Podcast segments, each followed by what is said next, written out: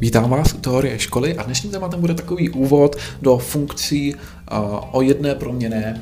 To znamená, podíváme se i na té vlastnosti, jaké taková funkce může mít, jako je třeba parita, to znamená sudostlichost, uh, monotonie a i inverznost funkce. Dneska se podíváme na funkci jedné proměné a na její vlastnosti. Samozřejmě ta funkce může mít i více proměných, protože funkce z fyzikálního pohledu často vyjadřuje závislost dvou nějakých veličin, třeba dejme tomu hm, času a teploty. Kdybych měl nějaké čidlo a měřil bych teplotu Mm, tak v závislosti na tom čase se ta teplota bude měnit. Třeba kdybych to měřil od půlnoci do půlnoci, tak první by tedy postupně ta teplota asi rostla, jak by se uh, s přibývajícím ránem nebo přicházejícím ránem tedy ohřívalo. Uh, točidlo a později tedy zase naopak k večeru už by se ochlazovalo. Ale samozřejmě mm, ta funkce může vyjadřovat tu závislost ještě na něčem jiném, třeba dejme tomu na prostoru, a s tím, jak se na, na dané ploše mění teplota s časem, tak to už by byla funkce více proměných. A definicí právě funkce jedné proměné je taková, nebo definicí je, že každému x z množiny a, to je nějaká podmnožina reálných čísel, přiřazujeme jednoznačně určené eh, prvky y z množiny b, což je zase podmnožina eh, reálných čísel. A samozřejmě ano, někdy se může stát, že je to eh, nevlastní podmnožina, to znamená, že opravdu i ta množina a nebo množina b jsou také reálná čísla. Máme různé způsoby, jak tu funkci můžeme zapsat. Třeba y se rovná fx, to je takový tradiční způsob, kdy x náleží a. To x náleží a, tedy právě ten rozsah hodnot x tam nemusí vždy být napsaný. A Dále tady máme teda tu možnost F2, máme tam A šipka B, to znamená, že přiřazujeme ty hodnoty té podmnožiny A k hodnotám podmnožiny B. Potom tedy i máme právě různé předpisy těch funkcí, můžeme to dát třeba do tabulky, kdy v jednom řádku máme xy a v druhém y a právě to vzájemně přeřazujeme. To se hodí pro ty funkce, které je těžko vyjádřit nějakým běžným předpisem, což právě třeba, kdybychom měřili to teplo, a tak ta funkce je neskutečně složitá, my se potom můžeme snažit nějak získat z těch hodnot obráceně jakoby ten předpis, tu funkci. S tím, že z té tabulky ten předpis přibližně doodvodit pomocí takzvané interpolace. Interpolace pochází z latinského interpolare, to znamená původně vylepšit vkládáním. V numer, numerické matematice potom tedy můžeme právě, pokud známe ty jednotlivé body, přiblížit nebo skoro až i určit nějaký předpis té funkce. V geometrii to mm, znamená potom prokládání daných to znamená změřených bodů nějakou křivkou. To znamená, když máme dva body, tak to je přímka, tak to teda není křivka. to se často nazývá jako interpolace lineární, kterou zavedl už Newton, ale nejedná se o Newtonovu interpolaci. Co se totiž Newtonovy interpolace týče, tak to už bychom využívali takzvaný Newtonův interpolační polynom. Ten má přibližně ten tvar, nebo eh, jeden z těch tvarů, jak ho můžeme vyjádřit, je třeba nx, což je právě ta výsledná funkce, ten její předpis, eh, funkce toho Newtonova polynomu a to se rovná A0 plus A1 krát x minus x0 plus A2 krát v závorce x minus x0 krát v druhé závorce x minus x1 plus a tak by to mohlo pokračovat dále, až bychom tedy zase uh, násobili uh, člen AN se závorkou x minus x0 krát další závorka x minus x1 krát další závorka x minus xn minus 1 neboli tedy x minus xn a akorát, že už by to nebylo xn, ale x a s dolním indexem n minus 1. S tím, že právě ty koeficienty A0 až AN lze vypočítat pomocí poměrných uh, diferencí. Uh, jo, ty diference můžou být nultého řádu prvního a až tak dále, až vlastně pokračujeme až k nějakému tomu, tomu ntému řádu. A zase pro ně máme vlastní vzorce.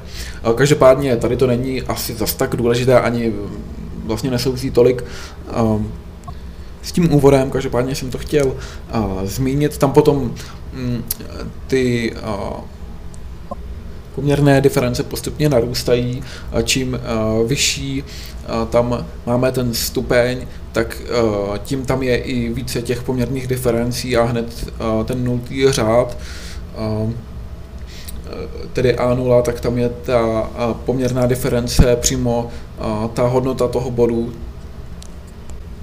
takže pokud by první bod, kterým by ta funkce procházela, byl bod 0,0, počátek souřadnic, tak v tom případě by i ten ta poměrná diference toho nultého řádu také byla nula.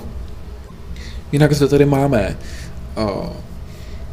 nějakou nezávislé proměnou a nějakou závislé proměnou. Když to představíme v reálném světě, tak třeba když právě budeme měřit tu teplotu, tak ta teplota se různě mění, to znamená, že ona je ale závislá na tom čase, když to ten čas je nezávislá proměna, protože na něčem nezávisí, plyne sám od sebe.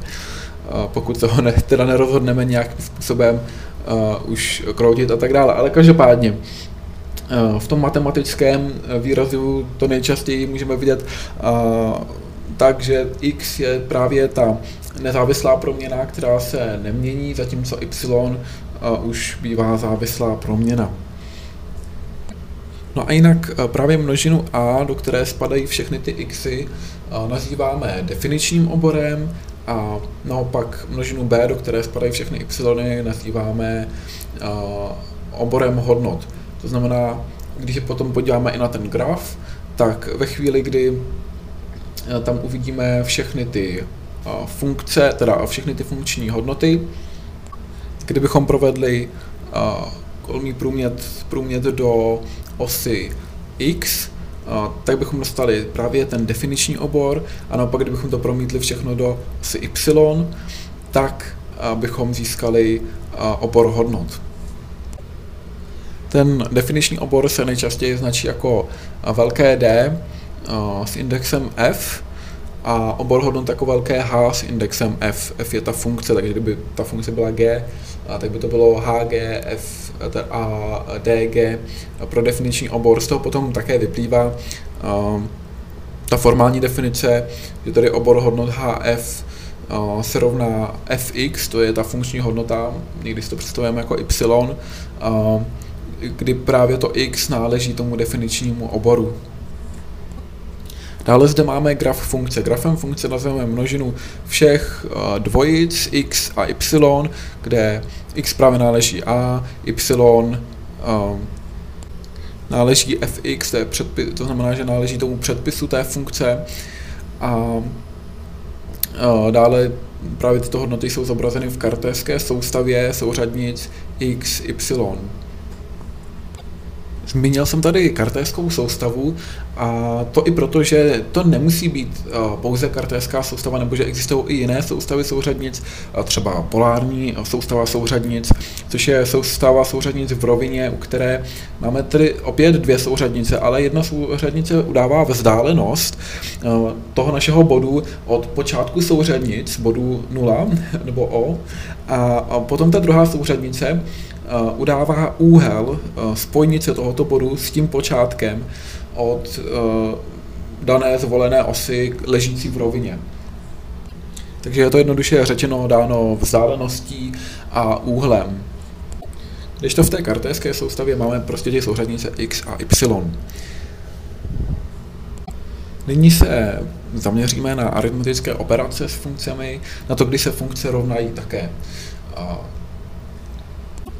Například, kdybych měl jednu funkci, třeba funkci f, která by měla předpis ve jmenovateli, v čitateli by měla x minus 3, to celé na druhou, a ve jmenovateli by měla x plus 3 a potom bych měl předpis druhé funkce, která by hm, se jmenovala třeba g a g by byla x minus 3. Myslíte si, že jsou tyto dvě funkce shodné, stejné? Tedy, že se rovnají? No tak uh, odpovědí na tuto otázku je, že ano, uh, oni mají ekvivalentní předpis. Kdy, kdybychom to jakoby vykrátili, kdybychom vykrátili x minus 3 krát x plus 3 lomeno x minus 3 u té funkce f. Ale přesto to nejsou shodné funkce.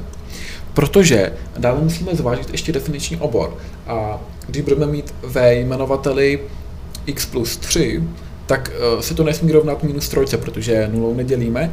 A z tohoto důvodu uh, v tom daném bodě x se rovná minus 3, ta funkce neexistuje. Zavádíme pak uh, pojmy rozšíření a zúžení funkce, kdy právě funkce g je rozšířením té funkce f a naopak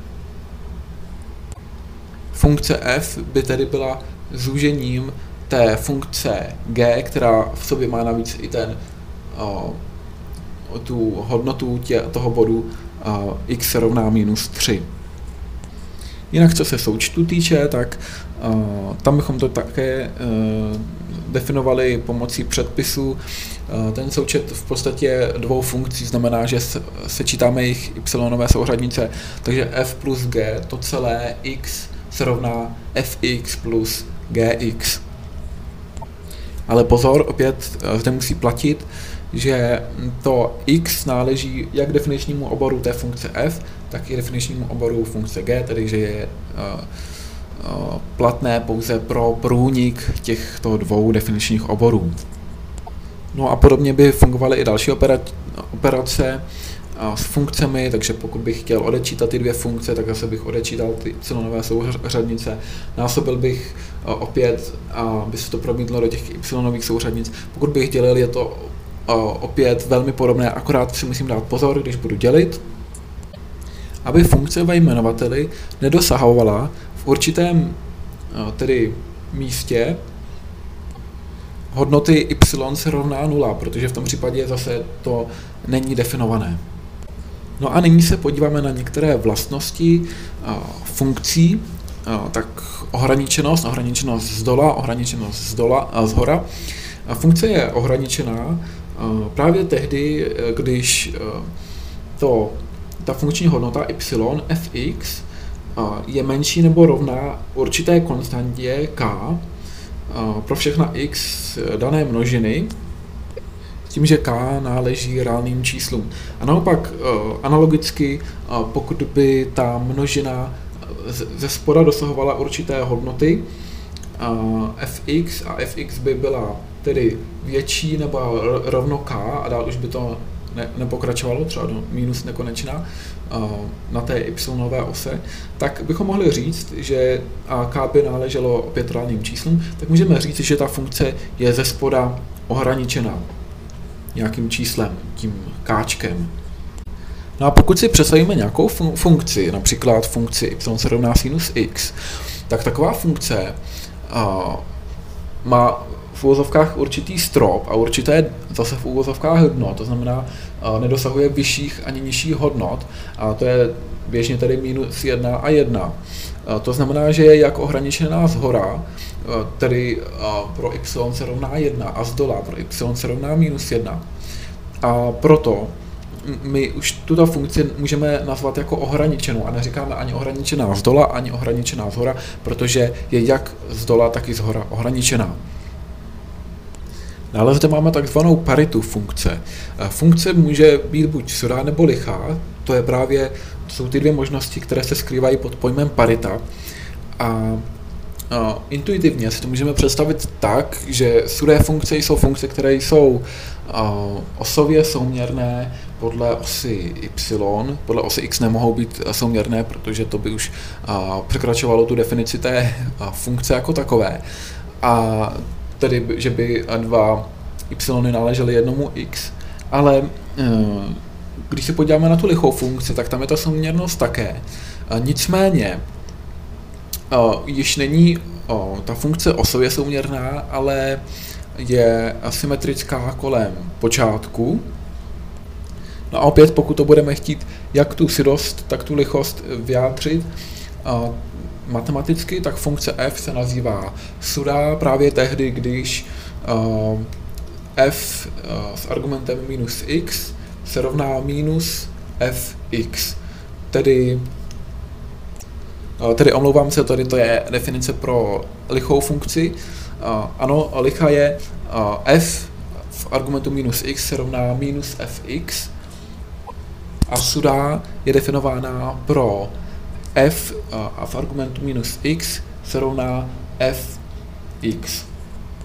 Takže tady je hezky vidět, že třeba parabola, nějaká neupravená y se rovná x na druhou, je sudá funkce, protože v minus pro x minus 3 nabývá stejné hodnoty y jako v bodě x se rovná 3.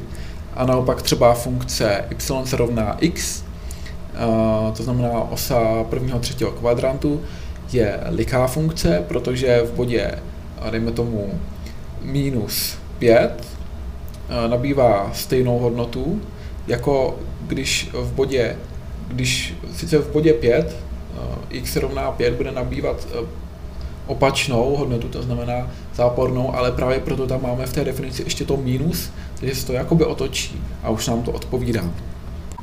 Další funkcí nebo další vlastností funkce je periodičnost. Funkce je periodická, existuje-li nějaké reálné číslo, nazveme ho třeba p, a, a p bude kladné, a takové, že pokud x náleží a, tak potom také x plus p náleží a. A zároveň i x minus p také náleží a. Takže tady f a v argumentu je x plus p se rovná f a v argumentu x minus p se rovná jednoduše f a v argumentu x. Tedy ta funkční hodnota, ten y, se několikrát opakuje. Můžeme tam pozorovat tedy nějakou podobnost, dokonce schodnost, která jakoby se tam jakoby kopíruje. My vždycky vystřihneme část té funkce a nalepíme ji za ní a takhle můžeme pokračovat. Takže třeba funkce sinus je zase periodická, protože se tam pořád opakuje ta dvojvlnka. Jo, tam máme stejnou třeba tu hodnotu, řekněme, pro sinus 0, sinus 2pi, sinus 4pi, sinus 6pi a mohli bychom pokračovat, neboli 2kpi. Jo, tady zrovna ta konstanta je třeba k. A teď samozřejmě můžete namítnout, že je to nula, ale to nabývá uh, ta funkce sinus x uh, pro všechny kápí, nejenom dvě kápí. No jo, jenomže sice v kápí nabývá nuly, ale ještě to není uh, ten celkový průběh, který se opakuje, tam to jde do záporných hodnot, což nemůžeme ještě označit jako periodickou funkci. Dále zde máme rostoucí a klesající funkci, to je takzvaná monotonie funkce, tedy vlastnost, která určuje, jestli ty xy eh, s rostoucími xy rostou i y, pak ta funkce je rostoucí a pokud s rostoucími xy y klesají, tak je to funkce klesající. Tedy za to podle definice, tak uh, rostoucí funkce je, je rostoucí právě tehdy, když pro všechny x1 a x2 náležící právě tomu definičnímu oboru A, tak když to x1 je menší než x2, uh, tak pokud tady to platí, pak platí, že uh, fx1 tedy vlastně ta první y hodnota je menší než fx2. A pro všechny x1 a x2 náležící a, kde platí, že x1 je menší než x2, je to stejné, ale pokud, pokud tady to platí, pak jestliže tady to platí, pak fx1 je menší nebo rovno pro fx2, což je předpis pro funkci neklesající a funkce neklesající se od té rostoucí liší v tom, že může být i konstantní. Je tam vlastně to menší nebo rovno. A kdyby tam bylo operátor větší, tak by to byla funkce klesající. A podobně zde máme i nerostoucí funkci, které, což je opět funkce, která může být klesající a nebo konstantní. Takže uh, tam je zase ten operátor, věč, uh, pokud tedy x1 je menší než x2, pak uh, fx1 je větší nebo rovno fx2. No a pokud je ta funkce pouze rostoucí nebo klesající. Pak řekneme, že je ryze monotónní, samozřejmě záleží zase na tom definičním oboru nebo na té oblasti, kde sledujeme tu funkci. Takže potom můžeme říct, že třeba lokálně je ta funkce rostoucí, pokud v určitém okamžiku ta funkce roste. No a k tomu určení, zdali v určitém bodu zrovna je ta funkce rostoucí nebo nerostoucí, nebo klesající, tak neklesající a tak dále, tak k tomu máme ještě zvláštní vlastnost, speciálně tedy, že funkce je rostoucí v bodě. Pokud je funkce rostoucí v bodě, tak znamená, že si zvolíme nějaké malinkaté okolí poblíž toho bodu, a když ty dva okolní body splňují tu definici opět, eh, tak eh, to znamená, že ta funkce je rostoucí v daném bodě. Třeba kdybychom měli nějaké x, které by bylo o něco menší než to naše původní, ale také by mělo menší y, tak ano, je to funkce uh, rostoucí. Uh, ale pokud si třeba představíme už tu zmíněnou parabolu y se rovná x na druhou, tak zrovna v bodě x se rovná 0, ta funkce není ani rostoucí, ani klesající, protože z každé strany tady ty body jsou buď klesající nebo rostoucí, ale nemůžeme tam pozorovat nějaký uh, buď klesání nebo růst z obou stran toho bodu x se rovná 0. Ta funkce může být rostoucí nebo klesající opět na určitém intervalu, třeba v intervalu r plus 0, všechna kladná reálná čísla včetně nuly. A třeba dejme tomu, bychom měli funkci y se rovná absolutní hodnota z x, nebo konec konců by to mohl být předpis y se rovná odmocnina z x na druhou, to je v podstatě absolutní hodnota tak mm, tady můžeme vidět, že eh, ta funkce v záporných číslech, eh, v záporných reálných číslech a můžeme tam zahrnout i tu nulu, takže v nich klesá a potom zase stoupá v R+, takže potom bychom mohli to označit tak, že eh, v intervalu 0 až nekonečno je ta funkce rostoucí a v intervalu minus nekonečno až 0 je klesající. No a nyní se zaměříme na složené funkce. Dejme tomu, že máme třeba funkci y se rovná f, ale pozor, není to fx, ale fu. A za to u, které náleží nějaké té množině a, tak e, to u zase bude další funkce, u se rovná gx, kdy x náleží b. Přičemž ten obor hodnot funkce g je podmnožinou té množiny a těch toho, v podstatě toho definičního oboru. No a potom bude mít smysl výraz y se rovná f a v argumentu bude g a ta g bude mít ještě další vlastní argument x. S tím, že x náleží právě té množině b, tak právě takovýhle předpis nazýváme my složenou funkcí. Jo? ta funkce, která je v podstatě argumentem té funkce eh, f, to znamená, že je uvnitř, je jakoby obklopená tou funkcí f, tak to je ta funkce g. Eh, my ji nazýváme jako vnitřní složka. A naopak f, to je jakoby ta vnější funkce, která obaluje ještě tu vnitřní funkci, tak to nazýváme jako vnější složka. Potom tedy také to složení těch funkcí. Často označujeme symbolem f kolečko G. A pozor, neplatí tady komutativita. Dáme si příklad. Eh, dejme tomu, že bychom měli funkci x na druhou a funkci eh, x minus 3. Tak řekněme, že f se rovná x na druhou a g se rovná x minus 3.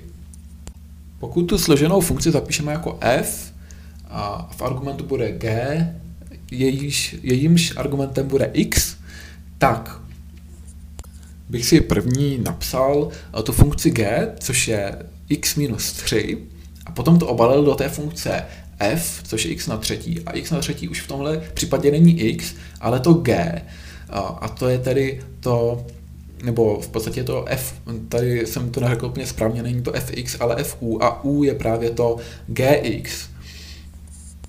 Takže potom ten výsledek bude x minus 2, to je to g, a to celé, nebo x minus 3, a to je to g, a to celé na druhou. Opět mohl bych to značit graficky jako f kolečko g. No a když to obrátím g kolečko f, tak první budu mít x na druhou, to je ta vnitřní funkce, což je teďka f.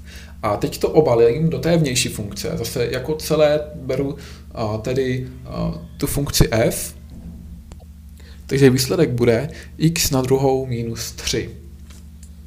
Dále zde máme prostou funkci, a dejme tomu, že máme y se rovná fx a x náleží zase a, to je nějaká funkce a pokud pro všechna x1 a x2 a náležící a a zároveň tady musí platit, že x1 se narovná x2 a platí, že fx1 se narovná fx2, pak ta funkce f se nazývá prostá.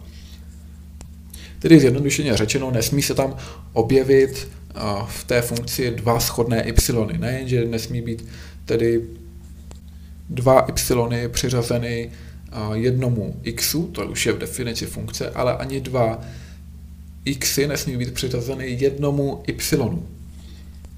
Geometricky bychom si to mohli představit tak, že mm, žádná z rovnoběžek s osou x nesmí protnout graf té funkce více než jednoukrát. Takže třeba už řekněme y se rovná x na druhou, tak parabola to už není prostá funkce, protože hodnoty, dejme tomu y se rovná 1, nabývá jak bod minus 1, na x se rovná minus 1, tak i bod x se rovná plus 1. Prostou funkcí je ale třeba již změněná osa prvního třetího kvadrantu, y se rovná x, kdy v bodě minus 1, x se rovná minus 1, y se rovná také minus 1 a v bodě x se rovná 1 je to opět 1. A samozřejmě zase můžeme to označit pouze v určitém intervalu, řekněme, že třeba funkce fx není prostá v reálných číslech, ale je prostá třeba v intervalu 0 až nekonečno, to by třeba mohlo platit mm, pro opět tu absolutní hodnotu, y se rovná absolutní hodnota z x. Ale zde máme inverzní funkci. První se podíváme na formální definici inverzní funkce. To zní takto. Nechť y se rovná fx, kdy x je zase prvkem množiny A, toho definičního oboru, a je to prostá funkce na té množině A a označíme ještě HF obor jejich hodnot, kdy HF zase nabývá těch, těch hodnot z množiny B. Pak inverzní funkcí k funkci F nazýváme funkci, která každému y, které náleží uh, už té množině b, tedy tomu oboru hodnot, přeřadí jednoznačně urči, určený uh, x, který zase náleží té množině a, tomu definičnímu oboru. Takový, že y se rovná fx. Platí to teda pro všechna y, která náleží právě tomu b, tak jim přeřazujeme x, která náleží do množiny a, proto to vlastně také musí být funkce prostá, protože tam nesmí ani z té druhé strany vzniknout ta podvojnost.